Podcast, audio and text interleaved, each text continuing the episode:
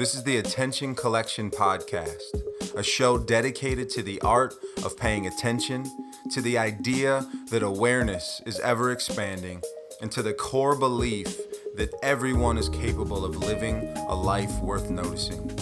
I'm Anthony Garcia.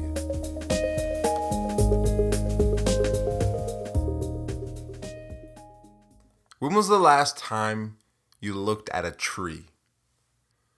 I don't mean the last time you passed a tree on your way somewhere and caught it in your peripheral vision, or the last time you drove by a fallen tree branch. When was the last time you actually stopped and spent time looking at a tree? Have you ever done this where you're walking down a path and you come across a tree with this complex root system that's coming out of the ground and you kind of have to step around it and then you look up and you see this massive thing growing from the ground that you know is older than anybody you've ever met? Ever stopped and just thought about the ridiculousness of that? That we are surrounded by objects that have been around, in some cases, for hundreds of years. And they're just there, doing their thing. Squirrels are climbing up on birds or building houses in them. But they're pretty fascinating, right? And to be honest with you, if you would have told me I would be doing a podcast whose intro is about looking at trees, I probably would have said, mm, that's not where I'm going. But just think about it for a minute. I've been doing it a lot more lately on purpose, right? Sometimes you come across a tree that just looks crazy. It looks like it was ripped out of a horror film right? Or it's getting ready to fall over and you're just hoping your car isn't the unlucky recipient, right? But I bumped into this quote several months back from someone called Richard Alpert, who's better known to anyone who knows him at all as Ram Dass, this fascinating Harvard professor turned spiritual teacher. He wrote books, um, Grist for the Mill, his probably best known book, Be Here Now, and he talks about trees. He says, You go into the woods and you look at trees, you see them. There's different trees, right? And some of them are bent, some of them are straight, some are evergreens, some are not. And you just appreciate the trees for what they are. You look at a tree and you allow it. I like that phrase. You allow it because it wouldn't occur to you to do anything else but allow it, right? It's there, it's present, it's dominant, it's huge, it's significant, it's a tree. And so you allow it, and you do so, Ram Dass says, with no judgment. And the truth of the matter is, most of us in these here modern times are too busy looking at devices or listening to GPS on our way to somewhere else to actually stop and notice trees. And I know I'm progressively sounding more like a Luddite who wants to shut in and get rid of all technology, and that's actually not the case, but we miss things. One of the things being nature, for instance, um, to our detriment, I think. But if you look at trees, if you're actually in the wilderness or you're camping or you're doing something outdoors and you notice things around you, you cannot help but just allow their existence. And if you lean in a little bit, you're actually captivated by it. But regardless of how you approach nature, one thing you don't ever do is judge it. But the quote took a fascinating turn that I wasn't expecting. And this is why it stuck with me. And this is why I share it as often as I can. He says, that stops, that allowance, that non judgment stops the moment we get in front of people. Because the moment we get in front of people, we start to size them up. We start to decide who they are. We start to judge almost instantaneously. And we do this without noticing, and we do this unintentionally most of the time, but nevertheless, it happens. So when we're surrounded by nature, we hold it in non judgment. We appreciate it for what it is, even if it's twisted, even if it's mangled, even if it's awkward. But we notice it and we just realize something You know, if you've ever gone up to a tree and you've seen that it's kind of contorted and twisted, it's leaning to one side, you know, it's not getting ready to tip over.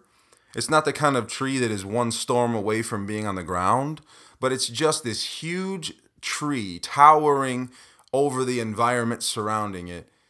And yet it's leaning to one side. It's twisted and bent and contorted. And you look at it and you kind of immediately realize what's happening there. You see the tree, and you know that it probably did not at some point in its essential growth process have adequate sunlight. It didn't have the nutrition that it needed, and so it literally bent and twisted, reaching to try to find it. And we don't go to a shed or a garage and grab an axe or a chainsaw and chop it down because it's not what a tree should look like. We know that trees, even within the same species, can look different based on their environment, based on how they grew, where they grew. But we never, almost never, do this with people.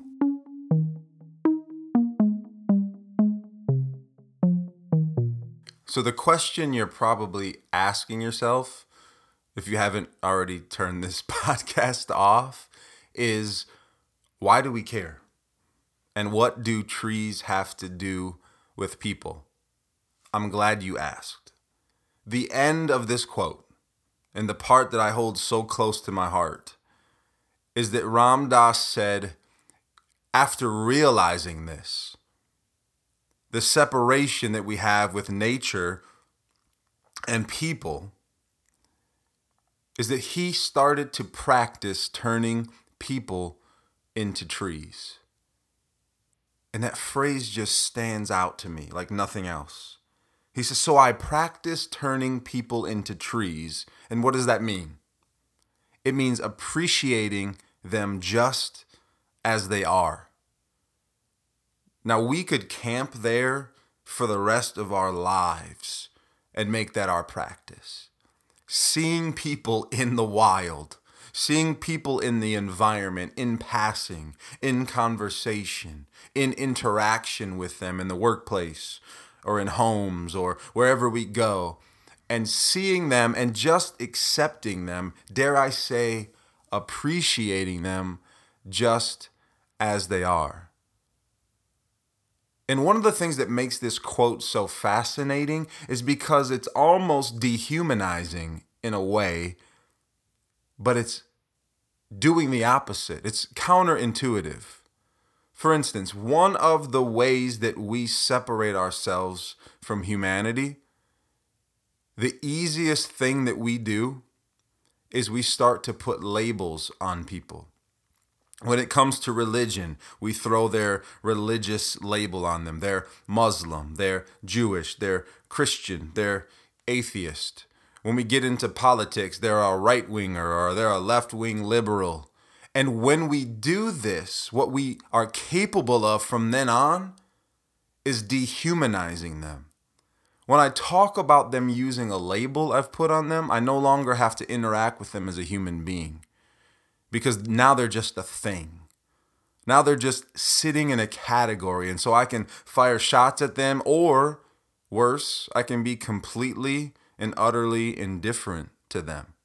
It's dehumanizing, and it's one of the reasons why we can't have meaningful conversations anymore. It's one of the reasons why social media is a landmine field, right? But this practice of turning people into trees turns out to be one of the most humanizing things we can do. Because when we stand back and notice people as they are in their natural habitat, so to speak, with this tree concept in our heads, we begin to see why sometimes people are emotionally contorted or twisted in some way why people talk in the patterns in which they talk, or why they're structurally set up in certain ways. And you can almost stand back and say maybe their environment was this way. Maybe their interactions leading up to this from a small child brought them to be this way. And if we can do that, even for a moment in the middle of a conversation, judgment starts to just to slowly shrivel up. The ability that we have to isolate ourselves from others starts to go away. Because now I actually have to lean in. And now I don't have the capability of dehumanizing you. Because I have to see you as you are.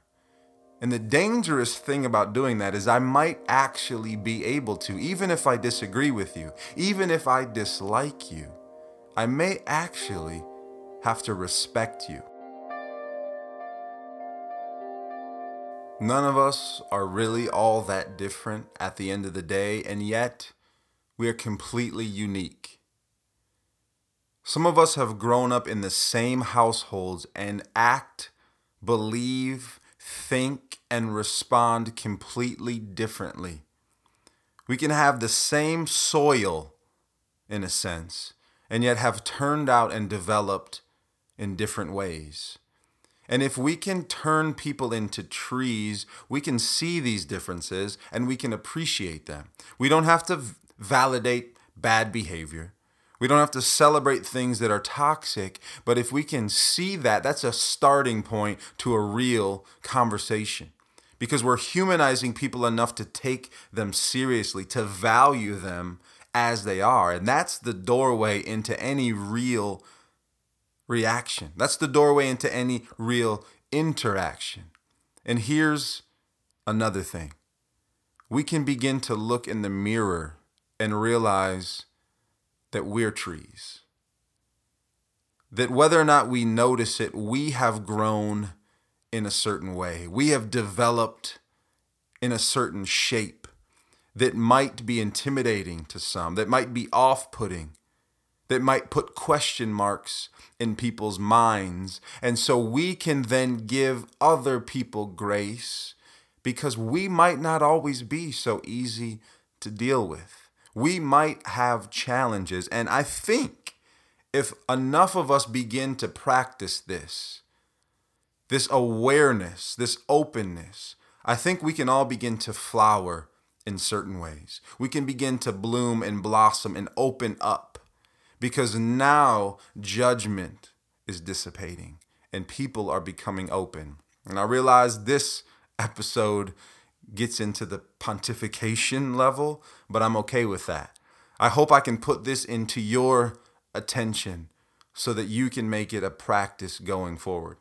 The next time you want to pick up a chair and throw it at your boss in a board meeting, if there's a window nearby, maybe glance out and look at a tree and say, maybe my boss had a boss who responded this way and taught them that this is how you conduct a meeting. This is how you talk to people that you lead. It doesn't excuse that behavior, and you might actually have to call it out, but now you can call it out from a place of understanding. Now you can call it out from a place of knowing, and you can call it from a place of non judgment. So turn people into trees this week and see what might happen. So if you like podcasts about trees and stuff, share this with somebody that you know and care about. Subscribe and do me a favor. Give a positive review at Apple Podcasts and a five star rating because it helps other people find it so that they might one day put it in their collection. Thank you.